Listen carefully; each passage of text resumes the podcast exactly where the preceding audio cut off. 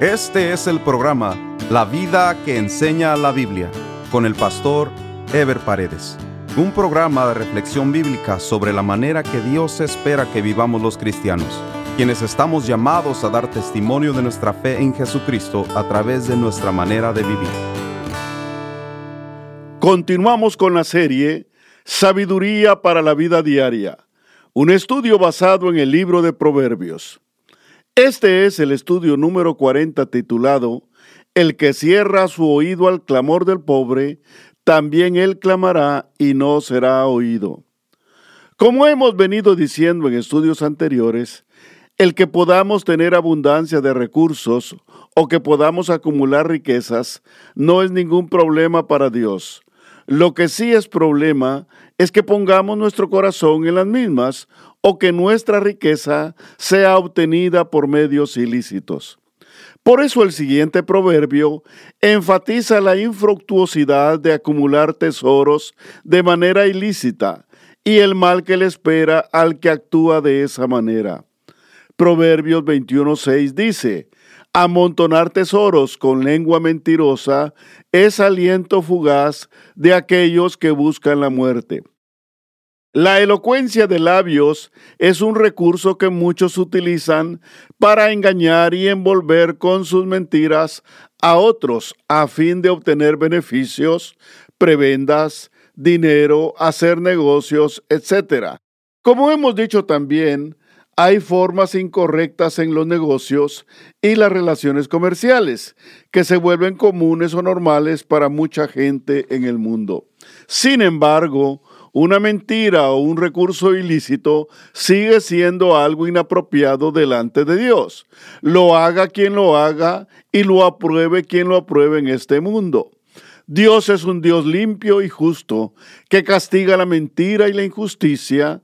Por eso dice el proverbio que un tesoro o riqueza acumulado a base de mentiras es algo que no solo no tendrá duración ni beneficio para el que lo obtiene, sino que al mismo tiempo le traerá consecuencias negativas.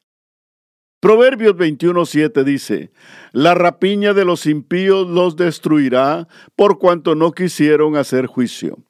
La rapiña es un robo o saqueo utilizando la violencia. Siempre ha habido gente que se confabula con otros para asaltar y robar a otros de manera violenta. Sin embargo, esas mismas confabulaciones son las que los llevan a la destrucción. Tristemente, la historia está llena de grupos o pandillas de maleantes formados por gente desocupada y maliciosa que han rechazado el juicio y la justicia. Toda persona tiene la oportunidad de reflexionar sobre algo que va a hacer, por lo que cuando deciden dedicarse al mal es porque voluntaria y conscientemente lo han decidido. Dios condena el robo y la violencia, por lo que los que a eso se dedican ni disfrutan lo que obtiene, y si el peso de la ley de este mundo no cae sobre ellos, no escaparán de la justicia divina. Proverbios veintiuno ocho dice: el camino del hombre perverso es torcido y extraño, mas los hechos del limpio son rectos. Esta es una forma muy interesante de identificar y a la vez de diferenciar la vida del hombre que escoge la perversión y la vida del que escoge el camino del bien. Son los hechos y sus resultados los que dicen quiénes somos y a dónde vamos. Quien camina por la senda del bien, sus hechos son claros, son rectos, están a la vista de todos. Mientras los perversos, sus caminos o sus hechos son raros, son escabrosos, son torcidos y escondidos. El siguiente proverbio nos trae a un campo totalmente diferente y a la vez delicado. El mismo se refiere a la conducta de una mujer que ha deshonrado su propia dignidad de mujer, quien es señalada en la Biblia como el vaso más frágil y delicado del género humano.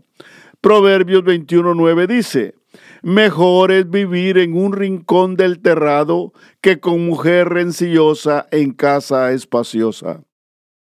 En varios pasajes de la Biblia se habla de la mujer como algo especial y delicado. Esto es acentuado claramente en primera Pedro dos siete, que dice de la siguiente manera: vosotros maridos, igualmente vivid con ella sabiamente, dando honor a la mujer como a vaso más frágil y como a coherederas de la gracia de la vida, para que vuestras oraciones no tengan estorbo. Una mujer o una esposa rencillosa deja de ser el vaso más frágil para convertirse en el arma de mayor peligro. Una mujer rencillosa deja de ser la compañera y la ayuda idónea para convertirse en la mayor enemiga y estorbo para la estabilidad de la relación conyugal y del hogar. Una mujer peleonera es una mujer insatisfecha e imposible de satisfacer, porque su insatisfacción no está en lo que recibe o en lo que le falta recibir, sino está en su corazón. Una mujer rencillosa es una mujer insensata y sin cordura, que le hace la vida imposible a su marido y a sus hijos. La falta de fe y confianza en Dios lleva a muchas personas a vivir a la defensiva, y cuando además de eso fomentan la insatisfacción en sus corazones, pasan a la ofensiva, cuestionando y atacando todo el tiempo. Como dijimos en Proverbios catorce uno, la mujer tiene un tremendo potencial para construir, como lo tiene para destruir. Y justamente ese es el caso de una mujer rencillosa. En lugar de edificar su casa, con sus manos la destruye. Por supuesto que la aplicación es la misma cuando es el hombre el rencilloso. Cuando hay una relación de este tipo, la vida en el hogar se torna insoportable y aún la relación con vecinos y familiares es incómoda y desagradable. Pero una vez más, debemos destacar la importancia de la escogencia antes del matrimonio, pues en el caso de la mujer rencillosa, el hombre puede ver con anticipación al matrimonio el carácter de la mujer, su conducta, sus inclinaciones, si tiene o no sensatez y sentido común, y sobre todo, el tipo de comunión que tiene con Dios. Proverbios veintiuno diez dice: el alma del impío desea el mal, su prójimo no halla favor en sus ojos. Este proverbio nos indica cuán profundamente se puede enraizar la maldad en el corazón de los impíos. Nos habla de personas que han sido completamente transformadas, en donde la maldad pasa a ser parte de su alma, de su ser, al extremo que se desea hacer el mal, se desea ver a otros afectados y el mal se convierte en algo normal para ellos.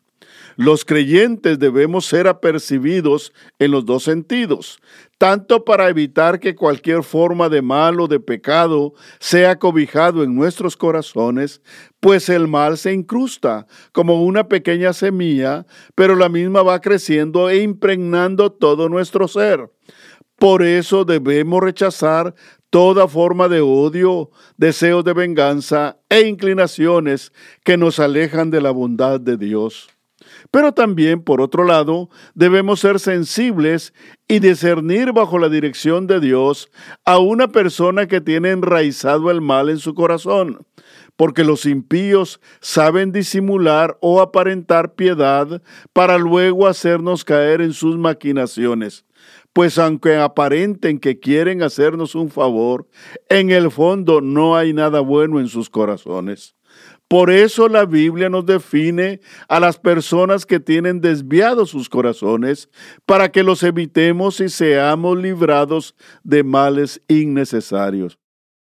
Proverbios veintiuno once dice: cuando el escarnecedor es castigado, el simple se hace sabio, y cuando se le amonesta al sabio, aprende ciencia. Este proverbio es muy similar al que estudiamos en Proverbios diecinueve veinticinco.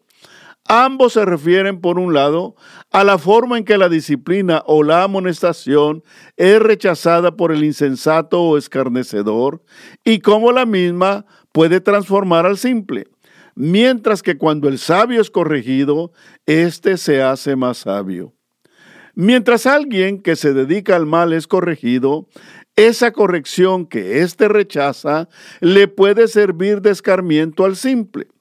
Recordemos que hemos hablado que tanto la Biblia como el libro de Proverbios se refieren a una persona simple de dos maneras diferentes. El simple, que es el irresponsable, que no le importa nada, que le da igual lo que pasa y que tiende a ser presa fácil de los que practican el mal. Y el otro simple, que se refiere a las personas de corazón sencillo y dispuesto, que no son pretenciosas ni son ostentadoras, pero que están dispuestas a mejorar o a ser corregidas. Este es el caso de los simples que se mencionan en este proverbio. El siguiente proverbio nos ilustra cómo los justos pueden comparar la condición de los impíos, ya que mientras el justo prospera, al mismo tiempo puede ver cómo los impíos son afligidos. Proverbios veintiuno doce dice: «Considera el justo la casa del impío, cómo los impíos son trastornados por el mal». De alguna manera, este proverbio nos evidencia la justicia divina, que se hace presente en la vida de los impíos, pues sus maldades y sus injusticias no quedarán impunes delante de Dios. Dios no se complace en el sufrimiento de los impíos, pues Él aún espera su arrepentimiento.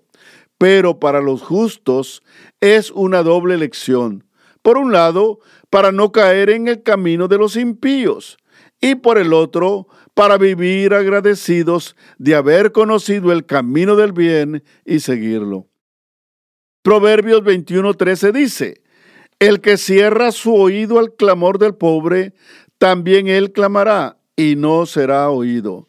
Esta es una sentencia muy lógica que emana de la justicia y compasión divinas. Dios es un Dios compasivo y misericordioso, y Él espera que sus hijos tengan esas mismas características para con los pobres. Por eso el tener misericordia de los pobres y de los que sufren se convierte prácticamente en un mandamiento para los hijos de Dios. Dios nos enseña de diversas maneras cómo Él manifiesta su compasión hacia los necesitados, para que nazca en nosotros también un espíritu compasivo. Pero al mismo tiempo nos advierte que quien cierre sus oídos al clamor del pobre, de la misma manera, Dios cerrará sus oídos a ellos cuando ellos clamen a la hora de su propia necesidad. Porque así obra la justicia de Dios, como dice Santiago dos trece, «Porque juicio sin misericordia se hará con aquel que no hiciere misericordia, y la misericordia triunfa sobre el juicio». Proverbios veintiuno catorce dice: «La dádiva en secreto calma el furor, y el don en el seno la fuerte ira». Este proverbio puede ser interpretado en sentidos opuestos. Si se ve la dádiva en secreto o el don en el seno como equivalente a soborno, pues el proverbio, sin evaluar lo bueno o lo malo del hecho, simplemente está juzgando la efectividad del regalo o la dádiva en secreto. Sin embargo, creemos que este proverbio se refiere a la dádiva positiva que busca la reconciliación o como una estrategia para calmar el enojo de alguien al que se ha dañado u ofendido. Lo importante para nosotros es buscar la manera de resolver las contiendas o buscar la reconciliación con alguien que nos hayamos molestado o enemistado. Proverbios veintiuno quince dice: «Alegría es para el justo el hacer juicio, mas destrucción a los que hacen iniquidad». Mientras los que hacen justicia disfrutan portándose bien, los impíos no disfrutan sus maquinaciones, pues las mismas les traen destrucción. Las personas que se ejercitan en hacer el bien se convierten en personas de bien. La justicia y el hacer bien son parte de su vida. Lo que hacen, lo hacen con alegría y lo disfrutan. Mientras los impíos, si bien su deleite es hacer el mal, tienen como lógica consecuencia que sus vidas viven en peligro y en riesgo de destrucción, ya sea porque sufren las consecuencias de sus propias tramas o porque cae sobre ellos el juicio de la ley de este mundo, o en última instancia les espera el juicio de Dios. El siguiente proverbio nos acerca al entendimiento de que podemos apartarnos de la sabiduría y terminar como terminan los que desde el principio la rechazaron. Proverbios veintiuno dieciséis dice: el hombre que se aparta del camino de la sabiduría vendrá a parar en la compañía de los muertos.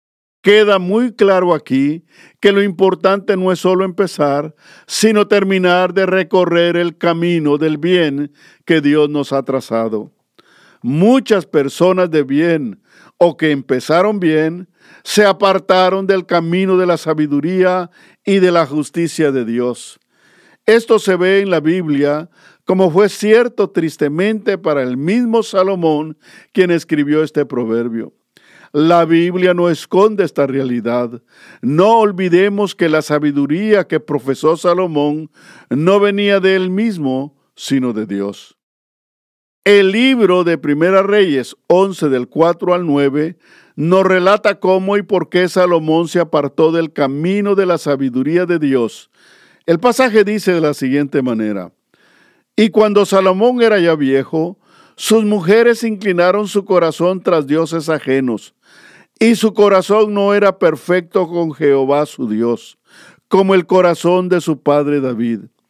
Porque Salomón siguió a Astoret, diosa de los sidonios, y a Milcom, ídolo abominable de los amonitas. E hizo Salomón lo malo ante los ojos de Jehová, y no siguió cumplidamente a Jehová como David su padre. Entonces edificó Salomón un lugar alto a Quemos, ídolo abominable de Moab, en el monte que está enfrente de Jerusalén, y a Moloc, ídolo abominable de los hijos de Amón. Así hizo para todas sus mujeres extranjeras, las cuales quemaban incienso y ofrecían sacrificios a sus dioses. Y se enojó Jehová contra Salomón, por cuanto su corazón se había apartado de Jehová Dios de Israel, que se le había aparecido dos veces. Es obvio entonces que Salomón no terminó siendo consecuente con la sabiduría de Dios que él mismo vivió al principio y recomendó a los demás. Mientras Salomón le fue fiel a Dios, su vida fue prosperada y fue bendición para su pueblo y para todos aquellos que recibieron sus consejos. Pero una vez apartado del camino de sabiduría y justicia que Dios le trazó, quedó a merced de su propia imperfección y su conducta se volvió errática. Esto no ensombrece ni los proverbios pronunciados por Salomón, ni la sabiduría que él expuso, porque la misma sigue vigente, pues la misma viene de Dios y no de los hombres. Y los que en ella se ejercitan son sostenidos, prosperados y bendecidos por la poderosa mano de Dios, quien sigue siendo Dios en medio del ocaso de los hombres. Lo que se hace mientras se camina en el camino del bien, sirve mientras permanecemos en ese camino. Pero en el momento que nos apartamos y tomamos el camino de los impíos, nos espera lo que ese otro camino nos tiene preparado. A eso se refiere el profeta Ezequiel cuando dice en el libro de Ezequiel, capítulo dieciocho, versículo veinticuatro. Mas si el justo se apartare de su justicia y cometiere maldad, e hiciere conforme a todas las abominaciones que el impío hizo, ¿vivirá él? Ninguna de las justicias que hizo le serán tenidas en cuenta, por su rebelión con que prevaricó y por el pecado que cometió, por ello morirá. La Biblia nos advierte que debemos terminar el camino de la sabiduría y la justicia de Dios, como lo terminaron los santos hombres y mujeres de Dios, quienes llegaron al final de sus jornadas llenos de Dios y llenos de su bendición en sus vidas y en sus generaciones. Por eso Pablo pudo decir al final de su jornada, como lo recopila segunda Timoteo cuatro, del seis al ocho, que dice: porque yo ya estoy para ser sacrificado, y el tiempo de mi partida está cercano. He peleado la buena batalla, He acabado la carrera, he guardado la fe. Por lo demás, me está guardada la corona de justicia, la cual me dará el Señor juez justo en aquel día, y no solo a mí, sino también a todos los que aman su venida. El desafío, entonces, es mantenerse en el camino de la sabiduría y la justicia de Dios hasta el final. Si le pasó a Salomón, le puede pasar a cualquiera. Los creyentes debemos aceptar con humildad nuestra debilidad y debemos prepararnos para no ser dominados por sentimientos y por tentaciones humanas que nos aparten del camino de la sabiduría. Por eso la historia de Salomón está en la Biblia, para prepararnos, para prevenirnos, para que por la fe y la comunión con Dios podamos considerarnos, al igual que el apóstol Pablo, muertos al pecado, pero vivos para Dios en Cristo Jesús. En el próximo programa estaremos desarrollando el tema: el que sigue la justicia y la misericordia hallará la vida, la justicia y la honra. Nos vemos en el próximo programa. Dios les bendiga. Este fue el programa La Vida que Enseña la Biblia, con el pastor Ever Paredes. Este programa fue patrocinado por la iglesia La Puerta Abierta, ubicada en Irvine, en el condado de Orange, California. La iglesia La Puerta Abierta transmite uno de sus servicios por YouTube.